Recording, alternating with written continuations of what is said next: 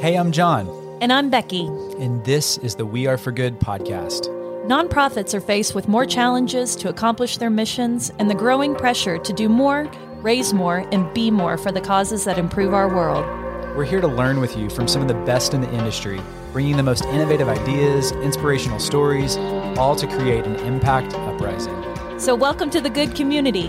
We're nonprofit professionals, philanthropists, world changers, and rabid fans who are striving to bring a little more goodness into the world. So let's get started. Happy Friday. Welcome, everyone. Glad you're here. You came back, and we are talking leadership in the last few weeks of the year. But why are we doing that, you know? We're doing it because we think this is a moment in time that anyone can level up on their leadership skills. You don't have to be an actual leader in your nonprofit organization. You could be the last person that was hired. And yeah. we want you to know how you to tap into those gifts that you have and why your voice is really important. And P S, super excited about my favorite topic today, which is empathy. Yep. So we are calling this series the Next Gen Nonprofit Leadership because we believe everyone is a leader and we each need to find our own voice to really meet the moment. You know, this has been a crazy last couple of years as things have changed so dramatically, so quickly, that we want to all be equipped to be the leader that our organizations need, our family needs, our community needs, all those things. So let's do some tone setting. You know, we we started last week with taking risk. And I love that conversation. I love the, the conversation that started after that too, like on social media as we kind of engage with people, because I think this is a time that people are stepping more into that. We're realizing that we need to be bold to attract people, to galvanize our missions. And so I hope that you feel more confident to step into that. But I wanted to add one note to that discussion because there's a humanity piece to this. You know, we're all humans. We're all trying to figure it out. And I think that's why I love the pandemic, is because we all realized that we all have lives outside of work and yeah, outside of everything. Yeah, it gave us like the frailty of, the, of, of our lives and our future. And it really just created a hard stop on that. So I agree with you. So it lets us, you know, so we want to go deeper into that today. And let me just kind of put a bow on last week's conversation about risk. Is it's this idea of we really need to embrace imperfection, because in that risk, there's going to be failure. I mean, we just have to get okay with that. But isn't our, isn't our missions, isn't our cause, our vision certainly worth failing along the way? And to do that in community, in a safe place, that's where our sector needs to be. And so we've got to find camaraderie in that. And I just hope that as we dig into empathy, it's all about understanding and valuing the humanity sitting across from you or who you're serving. So I hope that kind of sets the tone for what this is all about. And I kind of want to double click on the word failure, because I feel like we have been hardwired to think that failure is the worst possible thing that could happen to us. So and true. What we're talking about is this concept of failing up, failing forward. And it's learning from what didn't work. And there's always something to be learned in what we're trying.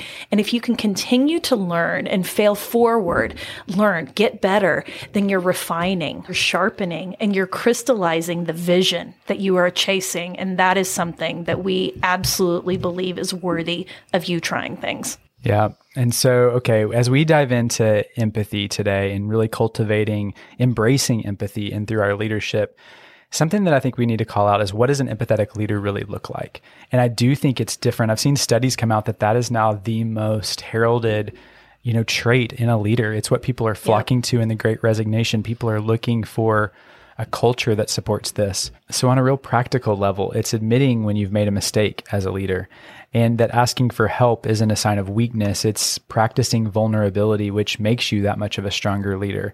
And I mean, obviously we have a team of three here at We Are For Good, but we're really good at this, I think. Tiny but mighty. But it just, I mean, none of us have that sense that we have it figured out, and it allows us to make progress a lot faster because we're not trying to hide behind that. We're just trying to embrace and support each other where you need to fill the gaps. And so I think culturally that really helps. And I've seen it practically play out. And I just think if, if you think back to really great leaders in your organization, the ones who were empathetic, the ones that were approachable, the ones that you felt safe and trusted, you know, under their leadership, those are the ones that that really inspired us to live our careers and our lives out loud. We could try things. So I do think one of the hallmarks of a really empathetic leader is having really incredible cognitive diversity. And so everybody knows who listens to this podcast, I probably say this phrase at least every fifth episode. Drink your iced coffee. Go ahead and drink that iced coffee or hot coffee if you're me. And it's really about if If you have proximity with people who are different than you, who have a different lived experience than you, then you're going to see the world differently. You're going to come at it with more of an open heart, open hands. And I think somebody who talked about this really well on the podcast is Anika Allen. She's with the Empathy Agency. So do we think she knows something about empathy? She named her agency after it. And I think that she was saying there's no substitute for this kind of learning when you're employing cognitive diversity. We were created to be relational. Being in relationship cultivates something that we need in order to begin to see what the path is going to look going forward. So it's really about questioning, and it's some self-reflection that says, where do I need to lay my gifts to work in the direction of justice, to work in the direction of ending homelessness or animal welfare or whatever your cause is? Having some cognitive diversity and understanding, and really it's going to force you to listen and to get out and to be somebody that connects based on listening. So I would say start at that point. I mean, we really believe empathy is the heartbeat of connection. And a lot of times that can be achieved through storytelling. I mean, we talk about that a lot on the podcast, and some of our advice and counsel today is through that lens of how are you telling stories that builds and breeds empathy on your team and with your constituencies, whoever you're cultivating. But we want to help you today as a leader really think through, how do you position yourself to become more empathetic, like you yourself, and not be a bystander of this, but really being reflective. And so we hope this series and these questions or these points really lead you into some self-reflection. So the first one is ask questions.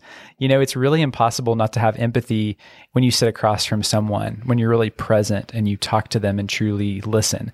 And I can personally say, I mean, having the gift of the conversations on this podcast have opened my eyes dramatically to people that have different lived experiences or different backgrounds or different struggles that would be impossible for me to even know in the middle of Oklahoma, in the back of my house, here in this studio, in this small space. But when you block things out, when we literally can set aside our phones and we tune in to what someone's really saying and what they're saying through their mannerisms and through every aspect of their storytelling, it allows you to connect and really slide into those shoes for a minute. And I think that's the a great beginning place. Yeah, and it dovetails right into number two. And by the way, there are seven of these if you're keeping track of them. But number two is seek to understand. This is really about looking for context. And I hear a lot of people say, when we talk about vulnerability, I am not a sharer.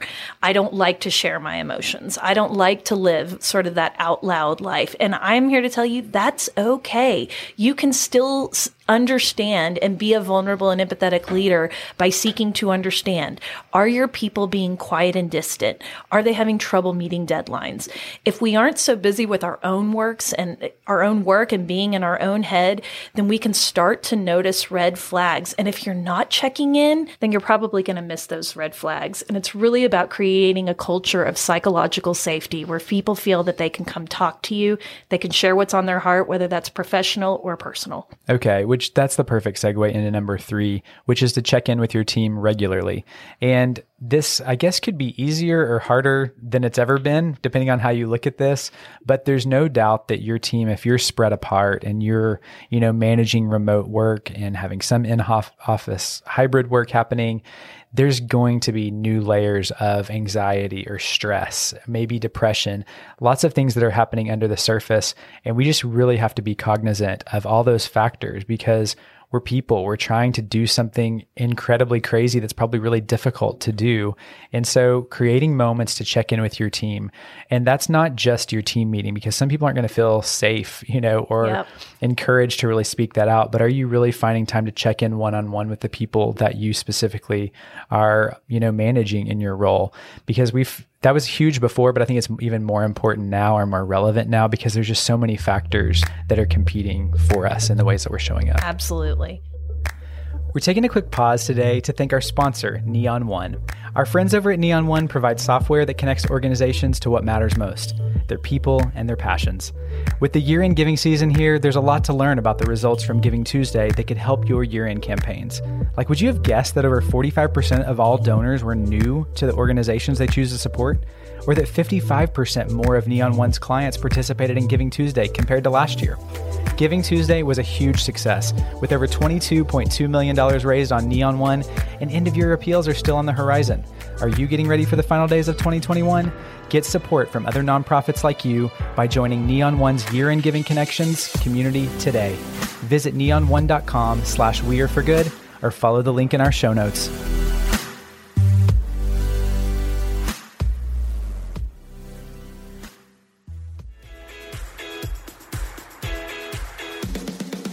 You hear us talk often that the greatest scarcity is capturing people's attention in today's digital age.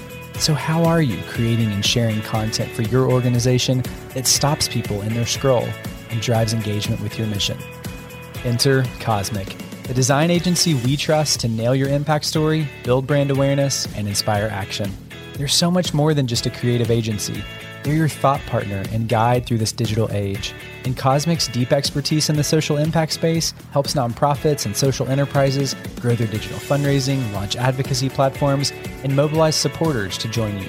We love them because they use their expertise and creativity to reimagine a more just and equitable world. And they just happen to be super kind people too. Sound like Cosmic might be a fit for your organization? Learn more today at design by cosmic dot com. Or follow the link in our show notes. And I think that that is a great segue into the fourth one, which is, are you communicating, and are you communicating frequently? Mm. And I just think that we talked about this a little bit last week, but even communicating that you have no, no information is actually something that is going to go a long way when people are wondering about whether it's the state of their job or what's going on with the budget or how did the board meeting go, whatever those things are, it's keeping this constant line of communication open.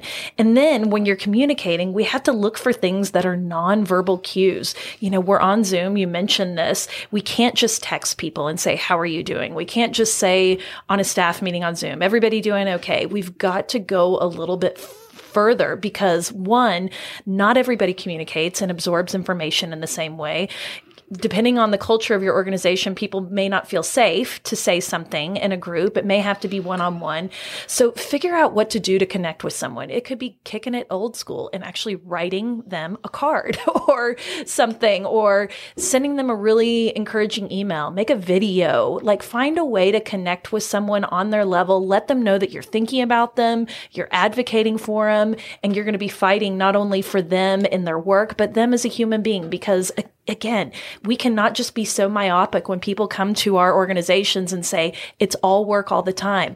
We can't. I mean, there are these things that fall into the work that are personal, because giving and philanthropy is deeply personal. Mm. And when we care about things other than the work, then people pour into the work even more because they feel cared about. Yeah. And they can sniff out, or we can all sniff out, the authenticity of that too.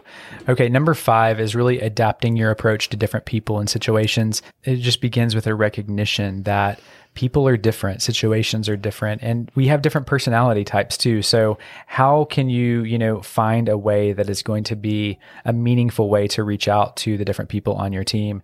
And I think, you know, somebody saying that they're fine may actually mean they're fine, or it may be the biggest Probably indicator yeah, ever that they're not. And so, like, understanding the different people and personalities on your team is really key. Yeah. There's a little uh, Venusian for you, for all of the women out there who speak Venusian. If a woman tells you she's fine and leaves it at that, if it's a terse reply, she is not fine. So you might want to double click on that. Number six is recognize your thoughts. And I would even say do some self-reflection, which I think is hard for a lot of people. So here's some triggers. If you're saying things like, I need to get out of this conversation as quickly as possible, this person would probably rather be left alone. It's not my job to coddle people at work. Um, I have more important things going on than talking to this staff member. Or if I don't say the right thing, I just might make it work, so I'm not going to say anything. If you have ever thought any manner of those things, then you're probably want to double click on how empathetic you are being to your staff. And that's not our intent to call you out or to tell you you're a horrible human being, because I think there's something to be learned from everybody on this topic. But I think there are times we just need to do some self-reflection because we're all tired. Uh, most of us are burned out or have compassion fatigue, and it's just going to require us to pause and sit in the pause, think about our role and our behavior in this, and then move forward with empathy and with a heart for others. I love it. Okay. Number seven is that you want to really want to set goals for yourself. And, you know, we're big on setting goals around here because we feel like if you actually put it on paper and you put a timeline to it, the chances of you achieving that are a lot more possible, right? Mm-hmm.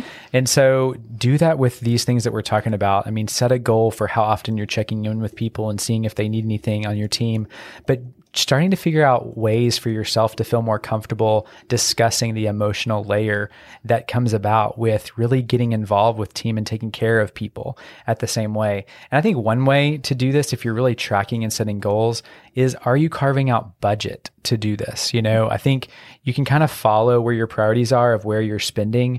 And if there is no money in your budget allocated to engaging with your team in meaningful ways, checking on them, supporting them, encouraging them, it's your greatest asset is your people. And so how are we not carving out space, time, money to make sure that they're able to show up in their most vibrant way to serve the mission that you're called to do? And I'll just piggyback on that and say, it's the second week of December. Like, we are in the thick of the busiest time in the nonprofit calendar. Your people have been working on year-end strategies. We've been working hard on Giving Tuesday. We're trying to sync all the things as we fall into year end and the last probably twenty days left of the year.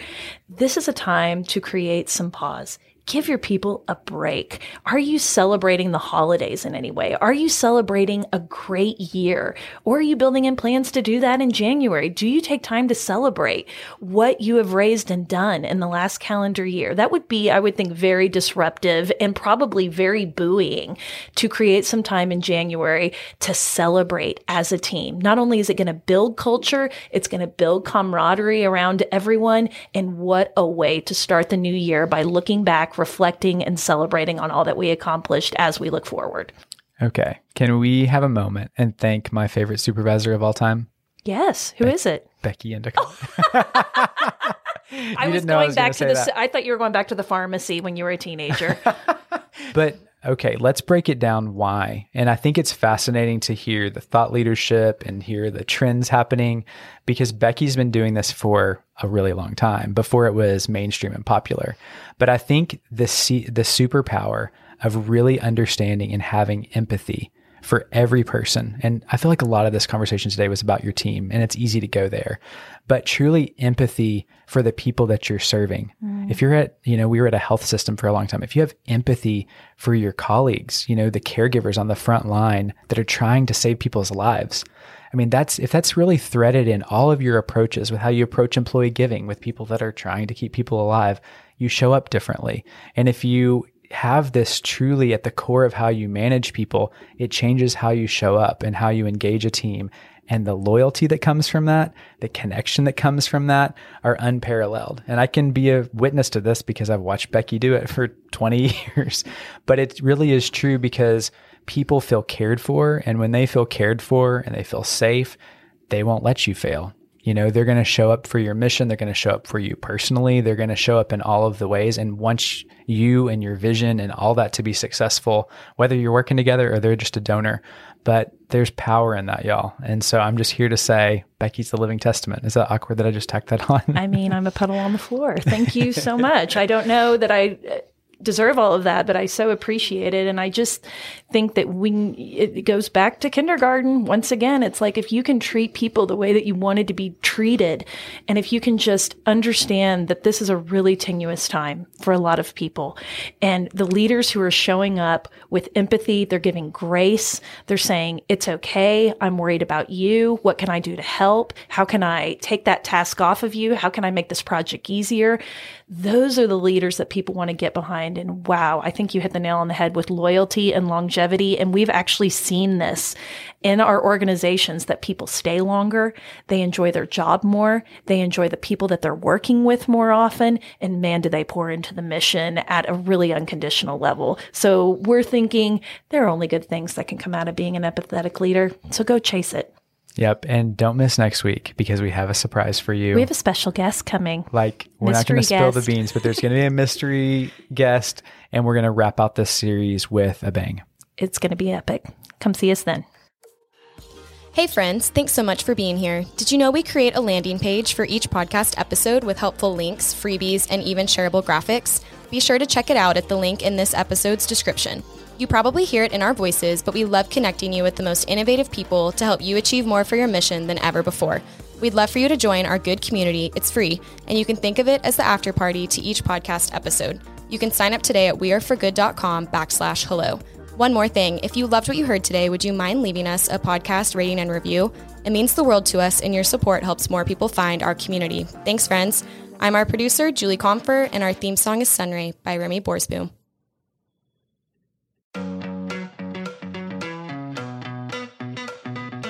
Rabid fans have always powered the We Are For Good podcast, but now Rabid fans can get even more goodness and access by joining Good Friends. It's our listener support community for the We Are For Good podcast.